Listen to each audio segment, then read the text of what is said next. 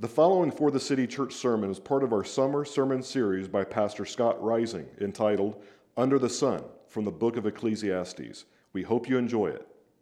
Last week at the outdoor service, uh, Holly uh, and Colton were sitting there, and I was a part of the Plum family. It was just the, the adults, the kids, and me. And you can put me in whatever category you want. Holly said to me, she goes, Hey, so what has been the hardest part of preaching through Ecclesiastes thus far? And I said, Well, I said, I got, I got to be honest with you, Holly. I said, It's all been challenging for sure. But in all reality, I said, The Lord has just given me a ton of grace through this book, and, and I've not found anything too tough to really just say that it was, any was stuck out to me. It was all been difficult, but it's all been, been equally just joyful and good. I don't know if I said that, and I get to this week, and this week is rough. It's just rough. I told you at the beginning of the sermon series, there's going to be parts of this book that is, it's just a challenge. Well, welcome to it, because the challenge is real this week. Uh, and, and, here's the thing. The reason is because there's going to be some things that we read that seem to, seem to, that's a key word, contradict truths that are clear in the Bible. And, and, and if you've never read things that seem to contradict the Bible, you've not read the Bible. I, I, promise you. There are paradoxes all throughout the Bible. By the way, a paradox is, is a seemingly contradiction. Um, but when properly understood, it, it, it will may probably prove to be true. With the Bible, it always proves to be true. Anytime we think there's a contradiction in the Bible, what's out of line is us. And we might need some more thinking there. We might need some more insight. We might need some more wisdom. Or we may just need to wait till we die and stand before the Lord and He tells us this is what is true right? I hope you don't all think you have perfect theology. You don't. Um, I don't either. Uh, we work to align our thinking, our hearts, and our minds with the Word of God and with what is clear. We can know what is clear, right? And so that's what we seek to preach and teach. But the, the Bible uses paradoxes all the time to explore the full scope and nature of truth. Um, in, in the Bible, right? Think, think about some of the paradoxes that seem to be a contradiction the virgin birth. If that, if that doesn't seem like a contradiction, well, then you don't understand science either. Justified sinners is a language that you'll hear. Rich, poor man. Well, which is it? Is he rich or is he poor? Um, the last shall be first. Hmm. And how about happy mourners? That's, a, that's another phrase you'll see in the Bible. All of those seem to be challenges, paradoxes, and, and they can be startling at times. But here's the thing I think that if we dive in and we, man, the Lord helps us, you'll see that there's some deep spiritual richness that you can find when you labor. I've said this before. Uh, John Piper says, if you rake, you'll get leaves. If you dig, you might get diamonds. So may the Lord give us diamonds this morning. Because um, this, this gives us time to reflect on the passage, to investigate the truth. And sometimes it's very complex. I'll probably butcher this, but you'll, you'll get the main concept. There were some students who went into a college class, and the professor gave them a fish, like uh, to dissect and to look at, and a book and a pen. And he said, I want you to go and I want you, here's your lesson look at the fish, jot down what you notice. Students do that. One student comes back at the end of a day. He hands his, his notebook in. Professor hands it back, doesn't even look at it, says, Keep looking at the fish. This goes on for days, and the student gets very frustrated. And, and, and so now he takes the time, he reads it, he says, You got to keep looking. By the time this is done, you can actually read this little book about this fish. Uh, at first, it was like, yeah, it has scales and it has gills and it has this. But, but this, this student went and noticed the difference in the size of teeth and how they changed and the dimensions and the this and the that. And every little thing. I got to tell you, today's text it's kind of like that. We've got to work hard to see what is being said. So, remember where we left off two weeks ago. For those who don't remember, here's a fresh reminder. Verse 13 is a hinge point to this text, and it says this Consider. Consider. Think about the work of God. And then he says this statement Who can make straight what he, God, has made crooked? Okay, well, no easy believism is to be found in this text. Think over the text. Part of, by the way, part of growing in grace, part of growing in the Word of God is to look beyond our present difficulties and to see the work of God. To accept all the crooked things in life and, and know that God has the power to make them straight, but sometimes He leaves them a little bit out of whack. So rather, listen, than turning away from the Lord when that happens in your life, and boy, is it tempting to do that, you can, by God's grace, turn to the Lord and ask for help and comfort in your times of need. So, you ready? Here's your first point. It's not that comforting. The Bible doesn't fit into any of our neat and tidy categories or tribes, as much as we'd like it to. I, I mean, seriously, I love systematic theology. If you don't know what that means, it doesn't matter. Um, but sometimes you can take the Bible and shove it into your lens instead of being a biblical theologian and letting it wreck your little lens if need be at times, right? Because the aim of systematic theology is to know God, right? There are times where I come to the Bible and, and I don't necessarily get what's being said here, but I can understand the scope. What we ought not do is just give trite little answers to people who have deep hurts and just say, well, you know, God loves you. Well, He does. But man, you need more than that when, when life is hard. It doesn't feel like love right now. So you got to point to a greater truth, which is God's love is shown in He sent His Son to die in your place. And what you deserved was the wrath of God. And instead, He offers you grace, mercy, and forgiveness. And He will adopt you into His family right? Like we need that truth. But sometimes when we're reading the Word of God, it, it's, it can be a little confusing. Any, anyone agree with that? Yes. Okay, good. The rest of you, read your Bible. Um, look at verses 14 and 15 with me. In the day of prosperity, be joyful. Ready? That's easy. Who, who's with me? I can obey this text. Yeah. Bank's full, right? Fridge full, friend, all my little areas of life full. Be joyful. Okay, I got this. And he says, and hey, in the day of adversity, consider God has made the one as well as the other. Well, not my God. well, then you need to get a different God. Because the God of the Bible has made the one and he's allowed the other. He's brought it into your life. Why? So that man may not find out anything that will be after him. What's that mean? It, it means we're dependent creatures. We're dependent. We're not independent. We're interdependent, but we're dependent. And you, here's, here's ready? Newsflash, you don't know it all. I don't know it all. I don't understand all the complexities of why things happen in life, but I can trust the one who does know it all. It keeps me dependent upon him to understand that I don't know what's going to happen tomorrow, but I can know what's going to happen in my ultimate future in Christ. Right? That's jumping ahead just a tad. He says, In my vain life, by the way, vain is a word he loves. Uh, it can mean vapor, it can mean mist, it can mean smoke. Some say it means meaningless. I think it's a bad translation. Think enigmatic. It, it just means it's a mystery. It's so hard to understand. In my, my hard to understand life, I've seen everything, he says. I've seen it all. There's a righteous man who perishes in his righteousness, meaning someone who is doing a good thing perishes in doing his good thing right? You, you could think of soldiers who, who maybe were defending their country and they're doing this right thing and they die. They die. Man, he was a righteous man. He was such a good guy. Growing up, such a good girl. In high school, always defending those who didn't defend themselves and couldn't defend themselves. He was there and he just dies. Then he says, and there's a wicked man who prolongs his life by evil doing right? That person's been wicked since I met them, blah, blah, blah, blah, blah. They did this. They used to rob banks, kick puppies. Like it was terrible. And, and he's living to 97, smoking three packs a day, and just not caring about anyone except himself. Uh, what's up with that? It doesn't seem good, doesn't seem right. As a matter of fact, I would say that that paradox almost seems, almost seems, pay attention to my words, to contradict what the Bible says in other places. As a matter of fact, like all throughout the Bible, God told his people that if they did what he said, right, that he would bless them. He would bless them, that he would give them long life, and that they would live in the land flowing with milk and honey.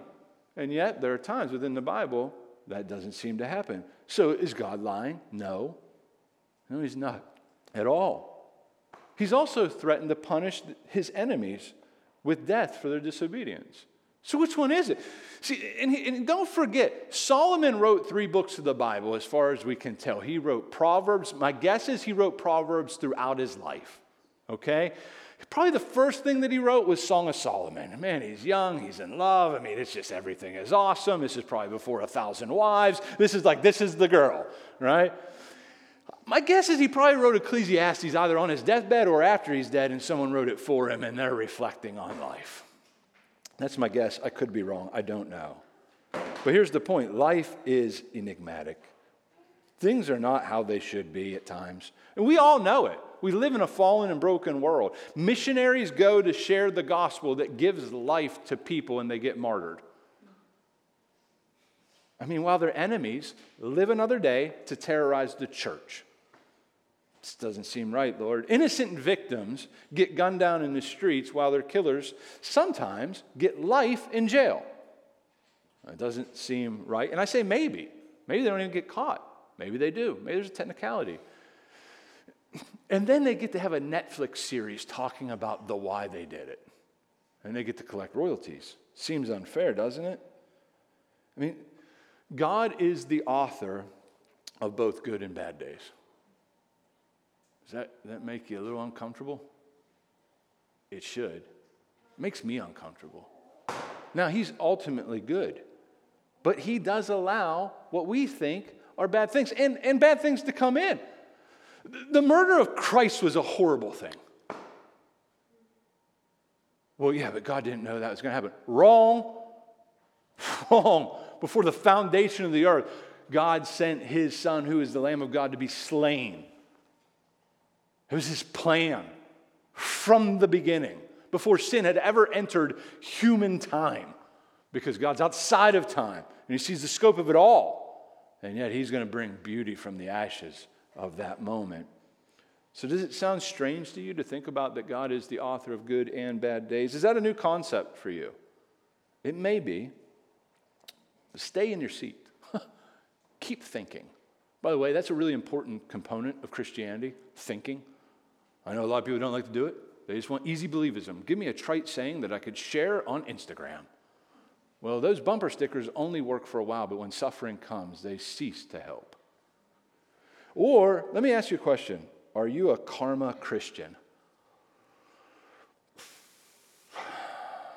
There's no such thing, by the way. There's really not. But, but I think a lot of times people, they, they, they push karma into Christianity and they end up with some weird little quasi religion. I don't know what you want to call it. Most people do it, but karma is a theological concept that's found in Buddhism and Hinduism. That's where it's found, right? And it has this idea that if you do good, your life will go good, and in the you know your reincarnation, you'll come back as a prince or as a princess. But if you're bad, you come back as like a horsefly and you like to land on poo. Right? If you live a bad life, if you do bad things, then, then bad things will happen to you. Uh, can I tell you how many times people trying to do well have have really hurt people with that kind of thinking. My wife and I lost a child, and I remember a well meaning Christian at one time, uh, on, while we were still in the hospital, came and asked us, Well, do you have any unrepentant sin? Uh, uh none that I'm aware of. Thank you very much. That was helpful. Um, now, I'm not saying that, that things don't happen because of our sin. You can't put God in this little box and think you understand it all. Well, suffering never happens because of sin. Well, actually, ultimately, all suffering happens because of sin, but it doesn't mean because of your personal sin right? John 9 says, Is it this man or this man's parents that, that caused this man to be blind? Which, whose sin is it? Is it his or his parents? And Jesus says, Neither. It's so that the works of God might be revealed or displayed in this moment. And he heals him and he rejoices. So, why was that suffering? For God's glory. For God's glory. But then there's another time in John 5 where someone's suffering, and, and it's pretty clear. I think that if you look at it, he's been 38 years as an invalid, and, and, and the disciples say, Oh, what's up with this guy, man? He's like just laying here by the pool, hoping to get kicked in, stir up the waters, and get a healing. Well, he goes, You know, I'll heal him, heals him, and he says, Pick up your bed and go. And by the way, sin no more that nothing worse may happen to you. What's worse than 38 years of being an invalid? Hell.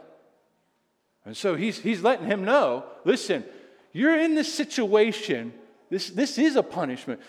Okay, what about Luke 13 when the tower of uh, falls and people die? It's a general calamity. But then in the same chapter of Luke 13, you find that Satan is tormenting people, and so there's demonic oppression. And maybe that's why you're hurt. You don't always know. That's the point. You don't always know why suffering happens, but you, in your attempts to maybe make it make sense, you will adapt a thinking and you'll call it karma Christianity. And it's just wrong. You should reject this idea that if I do good, then guaranteed good things happen in this moment. If I do bad, then maybe bad things happen. No, it's not always the way it is. Sometimes you do bad things and you look like you succeed on this side of eternity. Doesn't mean it's wise, doesn't mean you should do it. Sometimes you do good and you suffer. Like, I don't know, Jesus, who's perfect, See, the point is clear. God's ways with the world are so confusing at times that one should enjoy the good days, but also recognize and be aware that you have no idea what's to come. You and I are all one phone call, one text message, one reading post on Facebook away from your life changing in ways you would never imagine. We just are. It's fragile. Life is so fragile. Is that how you understand God? Let me, let me say it once again. I think I've said it, but this is not an easy thing to consider, but you ought to consider it. God's word says, consider this. Think it over, chew it up, right? Learn what he's saying. See, the preacher has, has found that there's li- these living examples seemingly contradict things that were written in Proverbs. if you read Proverbs, man, most of the time, do this, get this, right? Spank a kid, always pay attention and obey, right? Like, love your wife, she'll love you back, right? Don't hold any fire close to your chest because you're going to guarantee get burned, right? Like, they, man, it just makes sense. I love it. Oh, it's so good for my little brain just to think about those things because I got it. But then sometimes you do that. You raise a kid in the way of the Lord and they want nothing to do with God. They want nothing to do with the church. They want nothing to do with the gospel. And they just look at you and say, I don't want your Jesus. And you're like, but I did the thing. I did the thing. God doesn't owe you. He doesn't owe you. He doesn't owe me. By the way, the only thing God owes you and me, apart from grace, is wrath. That's what you are owed. God does owe you, actually. Scratch what I said from the record. Because of our sin, the wages of sin is death. Eternal death, by the way. Physical death, by the way. What he owes you and I is hell. Oh, but he's so kind, he's given us his son to receive as grace. And when we do, we get forgiveness, we get justification, we get fully righteous, fully forgiven, adopted into the family of God, never to leave his hand. We get love, steadfast love, mercy. That's what we get, but we don't deserve that. If you think you deserve that, you have a strange religion, but it's not Christianity. You can't deserve grace. You don't deserve grace, you receive grace with thanksgiving and trust it by faith. Joseph, righteous man. He's not sinless, righteous man. Gets thrown in a ditch, left for dead by his brothers, sold into slavery, continues to do well, meets a, a lady named Potiphar's wife, right? And uh, she, she wants to engage, that's all I get, wants to engage in sexual relations with him.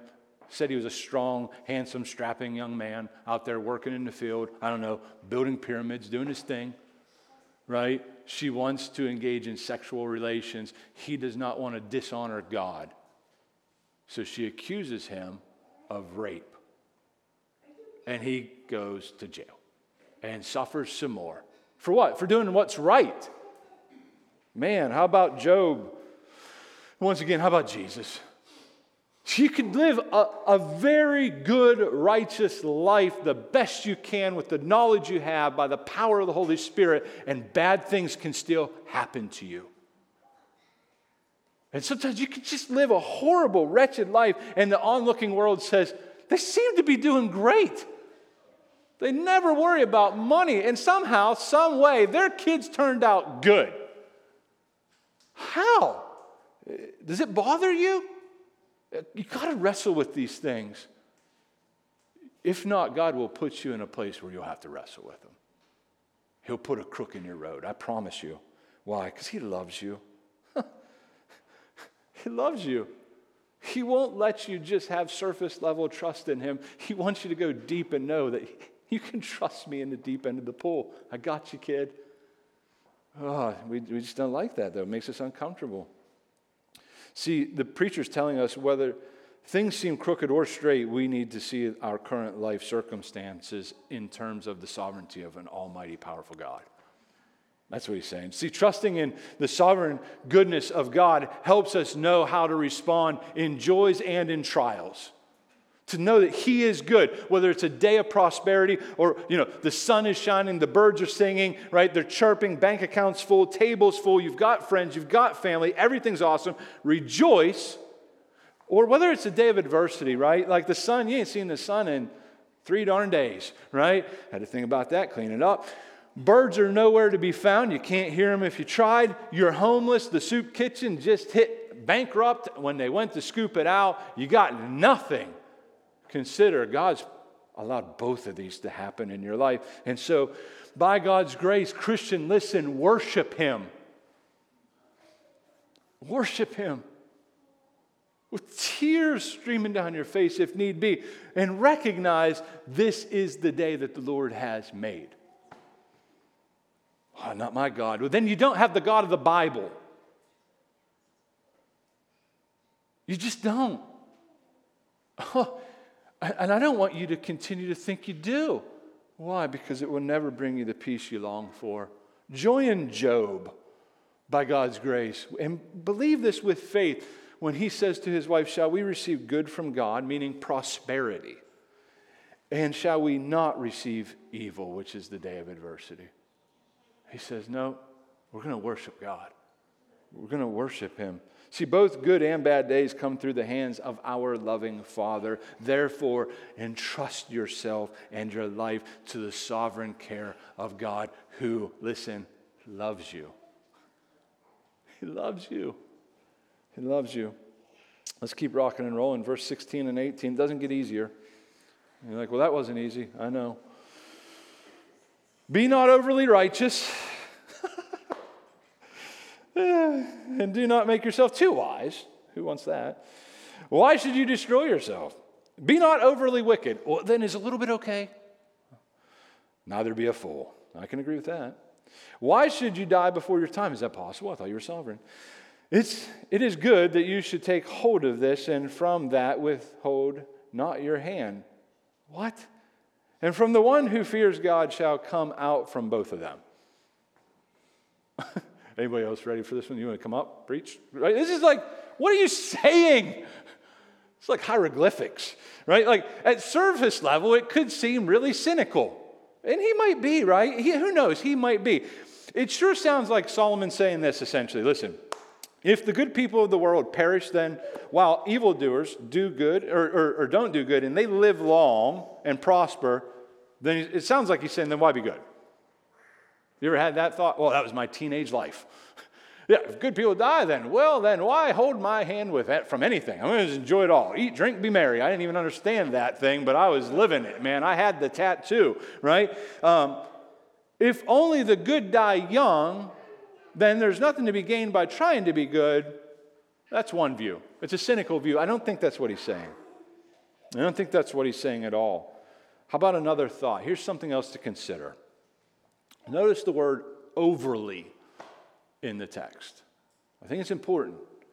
When he tells us not to be overly righteous, I, I really think he's saying don't, don't be self righteous. Don't be self righteous thinking that if you do these things, you go to church every Sunday, you read your Bible through in a year. Maybe you're really like, you're a go getter, and so you memorize the book of Romans and John, right, in five days.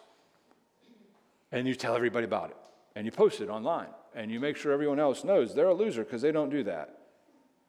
And then you think, okay, I got God in my place, He owes me. Mm, no, he really doesn't. Don't be overly wicked. Is a little bit okay? It's not okay. Just in case you're like, hey, I'm, I'm, is this my life verse? right? Like, teens are like, yes, I hear you, preacher. Um, right? Like, what's, what's he saying? Here's the thing don't pretend to be more spiritual than Jesus, right? By saying you never sin. Come on. I'm not a liar. Yes, you are. Well, I just lie a little bit. That's called a liar. All right? Right? Like, don't, don't pretend you're more spiritual than God. Know that you, you do sin, but don't be overly wicked. Don't just do whatever you think you want to do. No, seek to live life walking with God and submit to Him humbly. And when you sin, I like that word better than blow it, because blow it's a mistake. But when you sin, you recognize, oh God, I, I've sinned again. Thank you for sending Jesus to save a sinner like me. Wash me clean. Scrub this out of my heart. Give my heart desires to long for you in the ways of things that are right. I want to walk the narrow path of righteousness as I follow you. I mean, too many times it's just too easy to prop ourselves up thinking that, that our own self righteousness is something to be excited about, like the older brother in the story of the prodigal son, right? Yeah, I, I don't need you, Dad. I'm out here. I've done it. You owe me. That's what he's saying, right? But when suffering comes, you, you start to say things like this. Doesn't, you don't say this because you know better. Doesn't God know who I am? Doesn't, hasn't he seen what I've done for him? Oh, my family, we moved to this, this tribe of people and to, to reach them. They don't even know God, and, and, and now we're being persecuted. Does God not know who I am? Which is one step away from saying, Who does God think He is? Uh, by the way, I hear pastors sometimes encourage that kind of thinking and behavior. I would say, Whoa, be careful. I'd watch your lips.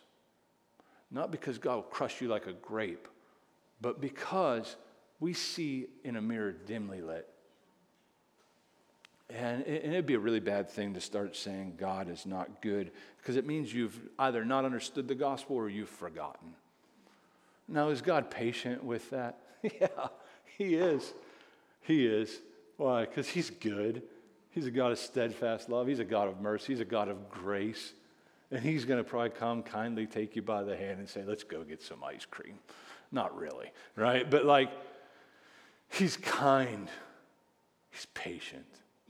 But you ought not blaspheme God. See, here's the thing on the flip side of the coin, don't be overly wicked. Let me just touch that just for a minute more. We should not be unrighteous, of course, right? Like, I think we get that. What, what the Bible is not saying it's cool to be a little wicked. He's not saying that at all. But when it comes to sin, we understand there's no such thing as a small sin. Even the smallest sin is enough to send Christ to the cross to have to pay for it. Because when, man, we, we really need to understand God's holiness and his greatness way more than we do. And I, I, mean, I know some of you really understand it, but we don't understand the full immensity because if we did, we'd never think the word small when, when in relation to sin. It's all great rebellion against a gloriously perfect God. It's huge. But I got to tell you, not all sin is created equal. I didn't say that as an accident. You're like, whoa, wait a minute. It's all equal as in enough to damn you right? It's enough to damn you. But let me just tell you right now thinking about robbing a bank is sin. Taking a nine and pistol whipping grandma and taking the cash is worse. You're like, well, where do you see that in the Bible? Jesus says he's standing before Pilate. Pilate asked him, Who has the greater sin? Is it me or is it the Jews that handed you over? And Jesus said, It's those who handed me over, which implies greater sin. But guess what, Pilate? You're still guilty. You're still guilty.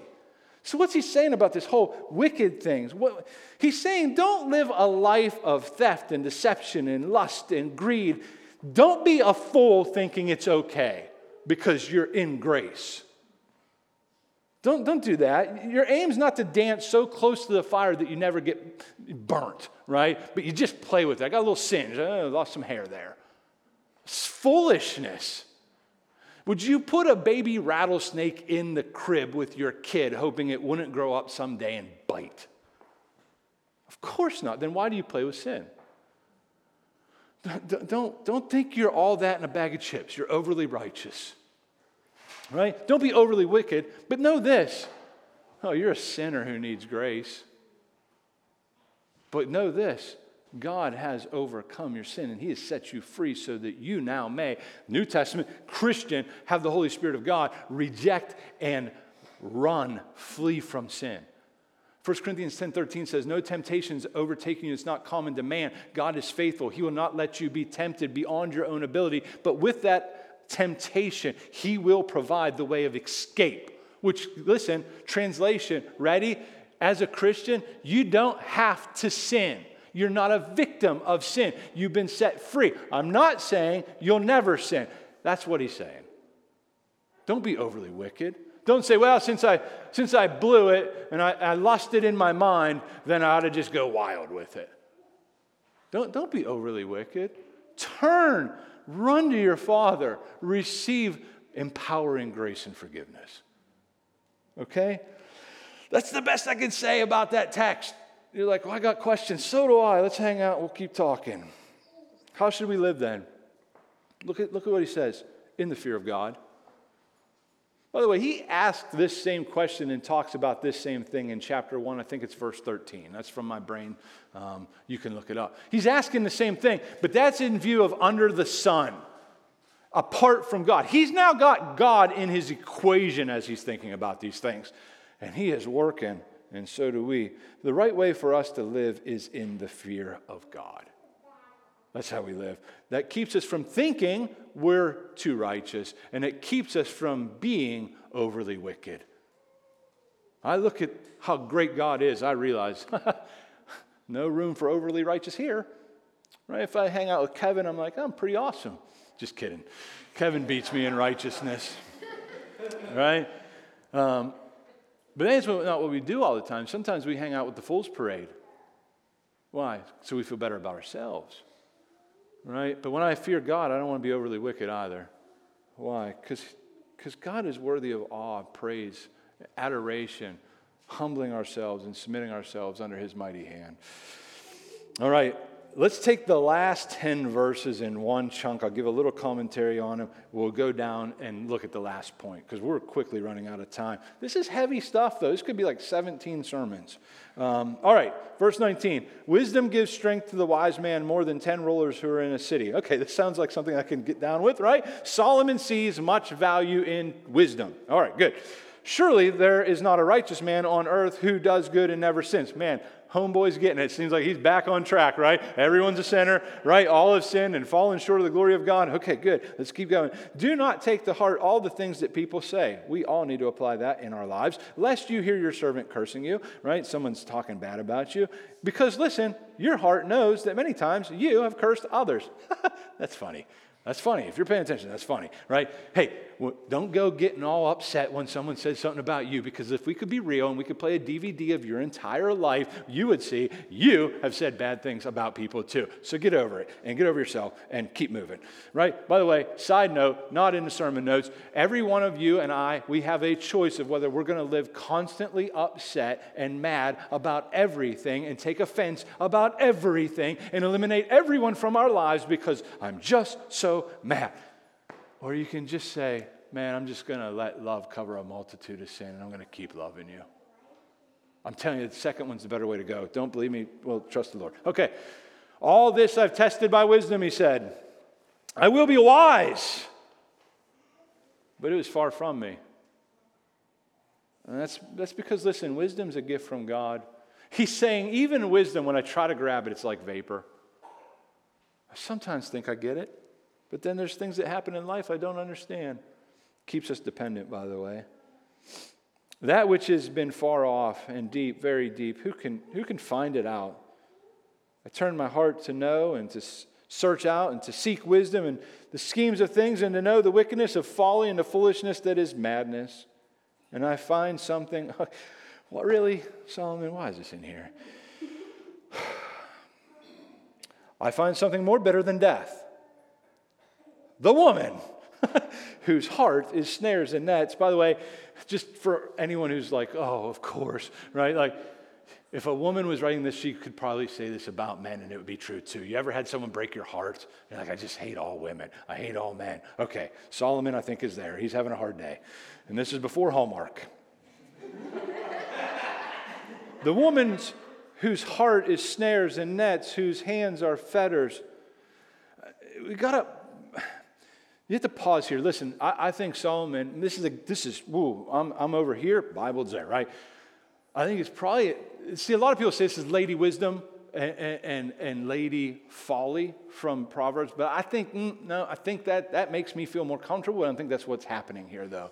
I really don't. I think that my guess is this is the person he was talking about in the Song of Solomon, and, and she just broke his heart.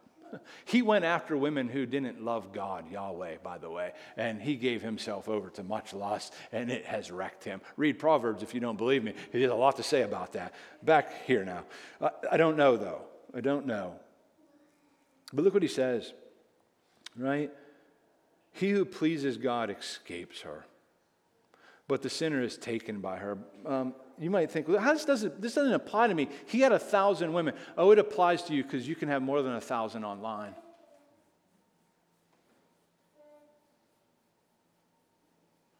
Oh, you can have a, way more than a thousand online. And they all seek to draw you away from the God who loves you. Flee from every sexual temptation. Flee, run Sex is a good gift given by God to be enjoyed in the confinements of marriage between a man and a woman, one flesh. That's it. And if He hasn't provided that, then you just wait. Easier said than done, I get it. But He's saying, listen, it will drag your soul to hell. Flee. Fear God. Fear God. He says, Behold, this is what I found the preacher says, while adding one thing to another, find the scheme of things which my soul has sought repeatedly, but I have not found. One man among a thousand I have found. oh my gosh. But a, a woman among all these I have not found. Not a righteous one, nope. This alone I have found, though, that God made man upright, but they have sought out many schemes. I can get down with that. What is the point of all that? I'm going to say this succinct as possible. At this point, there's really two main choices. One is to tap out and completely give up to despair. right? Right? Like, man, every time I try to do good, now I've got this woman, she's a snare, and she's ruined my life, and this has ruined my life, and I've sought joy and happiness under the sun, but I can't find it. But here's the thing the preacher never did that. He didn't give up, and neither should we. The other option is to admit that you and I are finite, and some things we cannot understand.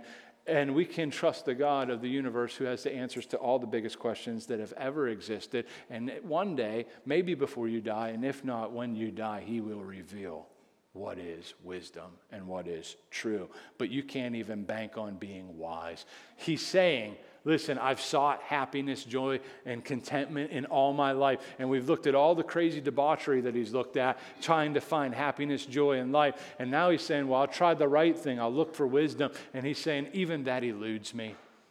It's just vapor. I think I got it, but it's gone. It's gone. But, but here's the thing we should trust that God has the answers. And we should seek the answers in his word. And we should ask for him to reveal wisdom to us. James says, if anyone lacks wisdom, let him ask God who gives generously, but trust that he will give it. Because if you are double minded and shifty and, and thinking, well, I'll believe you and the tarot cards, you should expect to get nothing from God. Trust him. What, what's the, the point? I think the point is this that you wait for whatever wisdom God's willing to provide in a circumstance and know that He's good in all of it because that's the downward path of humility and what it looks like to have faith in Christ. If you only trust God when you know everything, you don't trust God, you trust yourself. I think that's the point. Yes, it's true that we're to seek wisdom from the Word of God. The Bible says that wisdom is pricier than pearls, Job says, better than jewels, Proverbs says. How much better to get wisdom than gold, Proverbs 16 16. The fountain of wisdom is a bubbling brook, Proverbs 18 4. So we should try as hard as we can to understand the meaning of life and the things that happen and what to do that's most glorifying to Christ in any given moment. But we should also be content to confess that we don't always understand every mystery that happens in our life. And to just many times need to close our mouths and put our face in the dust and trust God and worship. And worship. By the way, that alone is wisdom. That alone is wisdom to say, I, I Lord, I, have I've sought you, I've sought counsel, I've sought your word, I've asked, I don't know, but I trust you. That's it's a wise person. Knowing the limits of wisdom is part of wisdom. It's part of wisdom to understand we don't know at all. So, Solomon here has been hard searching for wisdom, digging deep for the purpose of life, joins U2 in saying, I still have not found what I'm looking for. He really hasn't. So, what's he to do? Well, I think he's doing what we all should do keep kicking at the darkness until it sheds some light. Just keep kicking at it. Keep going to God. Keep going to His Word. Keep going to prayer. Keep seeking. Get entrenched in a gospel believing, Jesus loving community and search Him out. Search Him out. Notice he says at the end, he says, See this alone I have found that God made man upright, but they have sought many schemes. In comparison to, to verse 13, that's wisdom, because he's saying, yeah, maybe, maybe it's not always God making things crooked. Maybe we just, we just don't trust him and we keep making stuff crooked. Well, we'll not always have the answers to the many whys in life. We don't always understand why God has put some particular crook in the road. You know what I mean? Um, so, what's the point? Ready? The point is that God knows why He put that there, and you can trust Him. Think about your, your most difficult thing right now in your life. And I, by, by the way, all week, been thinking about it. Red alert, boom, boom, boom, in my face. How can you know God's trustworthy in that moment? I mean, seriously, hang in there. How can you know He's trustworthy? How can you anchor your soul to Him in that moment? Ready? Last point. And, and it won't take as long as the first, I promise. The gospel is the paradox of all paradoxes. How do you know? You look to Christ, you look to the gospel to know He's good when suffering comes.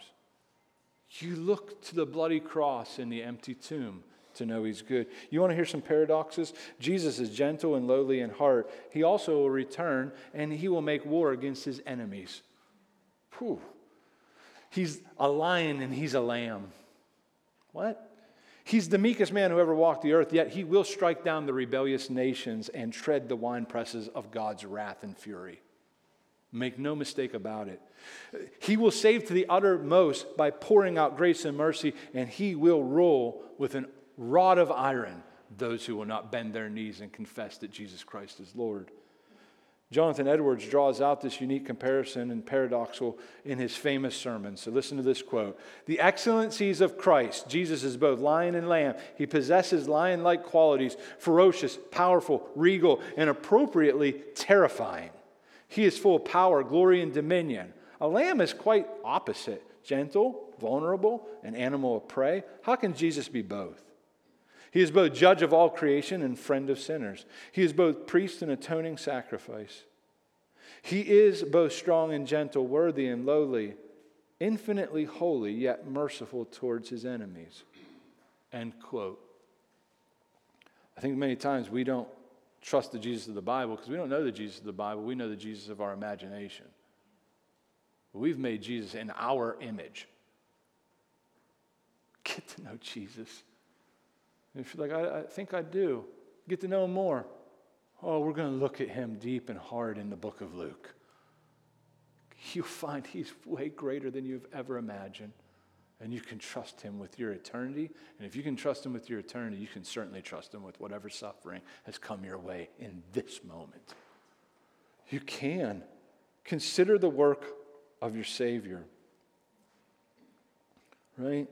I'm going to read one last thing because man, I tell you, it is it has been a real challenge to me, and I pray it's an exhortation to you. And then we'll wrap it up. We'll finish, and then we'll enjoy communion together, and we'll sing a few more songs. Um, but but I really need you to think about this, right? So so here's the deal: Now, this is from a commentary that I, have been working with, and uh, it's from the book of Ecclesiastes, on the book of Ecclesiastes. And here's what it says. It says this Here is the testimony that James Montgomery Boice gave the last time he spoke to his congregation at Philadelphia's 10th Presbyterian Church. Dr. Boice had been diagnosed with a fatal and aggressive cancer. He had only weeks to live. This was a crook in his lot. So Dr. Boice raised a question that was based on the sovereignty and goodness of God. If God does something in your life, he asked, would you change it? So as I read that, I'm asking myself. Uh, th- by the way, to say it the way Koheleth would have said it, if God, used, if God gave you something crooked, would you make it straight if you had the power? I think that's how he would say it. Well, I mean, really, would you? Uh, would you change disabilities, disease, death? Would you change your career? Would you change your finances? Would you change your appearance? Would you change your situation in life? Or would you trust God for all the crooked things that are in life and wait for Him to make them straight, just like Jesus did when He died for you upon the cross? He doesn't mean that you shouldn't pray, he doesn't mean that you shouldn't seek to change certain situations, but if they don't change, Dr. Boice answered his own rhetorical question by testifying to the goodness of God's sovereign will. He said that if we tried to change what God has done, then it wouldn't be as good. We'd only make it worse. The preacher who wrote Ecclesiastes said something similar. Consider the work of God, he said. Do not try to straighten out what God has made crooked. Our Savior would tell us the same thing when you consider the work of God. He would say, Remember my love for you through the crooked cross and trust our Father to straighten everything out in His good time. I read that and I'm like, by faith, I want to believe that. But there are crooked things in my life. I would just, man, if I had the easy button, I'd slam it home. I'd just slam it home. Thankfully, I'm not God. Thankfully, I'm not God. Tired of paradoxes? Me too. So let me finish with some straight logic. I need logic. My brain works with logic. Romans 8:32 says this. He who did not spare his own son. So God the Father did not spare his own son, but he gave him up. Don't ever think that God wasn't involved in the crucifixion of Christ. I'm going to say something that might cause you real challenges, but we know that it pleased the Father to crush his son. Why? Because he saw the glory beyond that moment and he knew that that was the way to bring sinners home to his everlasting enjoyment. And Jesus knew it too. Don't think he was a victim. Don't you lessen what God did upon that cross. Because in Hebrews 12, 2, I think, it's for the joy of the cross, Jesus endured. He went, Father, if this is what you say we do, this is what we do, because it's the best plan ever. Oh, I will willingly take it on. Now, in his humanity in the garden, he was sweating drops of blood. If there be another way, Father, let's do that. But if not, oh, I'll just, I'll embrace it, I'll endure it. That's how we approach suffering. Oh, God, if there be another way, this is what I desire. But if not, I trust you. I will, I will trust you. And I will endure so, so Romans 8:32, get this. If you ask me what's your favorite verse in all the Bible, it's this verse. It is this verse. You ask me next week, it might be different, but almost always it's this verse. He who did not spare his own son. God the Father willingly put his son forward. The son willingly obeyed the Father for joy and glory because it is the apex of his beauty being shown all the world. This is the bloody cross of Christ the empty tomb, the resurrection. In glory, He gave Him up for us all. If He did that to save you while you are a weak, ungodly sinner rebelling against Him, if He would willingly do that, He doesn't owe you that. He doesn't owe me that. He willingly did that. Then listen, listen to the logic. How will He not also with Him, with Christ, give you, ready, all things? If you can trust God with your salvation and your eternity, do you think you can trust Him with this momentary affliction? The answer is yeah. I can. And we can join Paul in 2 Corinthians chapter 4 when it says these light momentary afflictions are preparing us for an eternal weight of glory that is yet to be revealed. Your afflictions are working for you. Why? Because God takes all those things. And for those who love him and are called according to his purposes, he forces them to do good to you. Why? Because he loves you. I don't know if he loves me. Look to the cross. He loves you. He loves you. And he don't love to afflict you, but he loves you enough to afflict you. That's the paradox of paradoxes. The cross of Christ. It's the most horrific happening in all the history of the world, and yet it's the most beautiful. The universe's saddest moment and the happiest turn came together at Golgotha in a single crooked tree. You can trust him. And I pray if you're like, I don't know if I can, well, I'm going to pray help you right now. Let's pray. Father, thank you uh, for being infinitely wise. We see so limitedly. God, help us to trust you. Uh, we, I have no doubt, I can say this on behalf of all of us. We join the man in, in Mark, I think it's eight or nine. Oh, Lord, I believe, but help my unbelief. Help my unbelief. Help me to trust you. Help us to believe. God, pour out amazing grace through the power of the Spirit right now and comfort my friends, those whom you love. You know whatever crook is in their road that they would like to see go away. I pray you give them wisdom in that moment. I pray you give them grace in that moment to endure and to continue to fight the good fight of faith, knowing, knowing that in any moment when we doubt your goodness, oh God, draw our gaze upon the cross of Christ and let us be reminded of your profound, infinite love in the fact that you joyfully, gladly gave your Son to save sinners who were rebelling against you because you're good, not because we're good. And let us humble ourselves by grace and receive mercy in our help in time of need. We ask in Jesus' beautiful name. Amen. Thanks for listening to this sermon. If you found it helpful, we encourage you to enjoy more of our sermons, find out more information about 4TheCity, or how to partner with us through prayer and giving at www.forthecity.church. 4TheCity exists to magnify Jesus by making disciples who share and show the transforming power of the gospel and plant churches that multiply.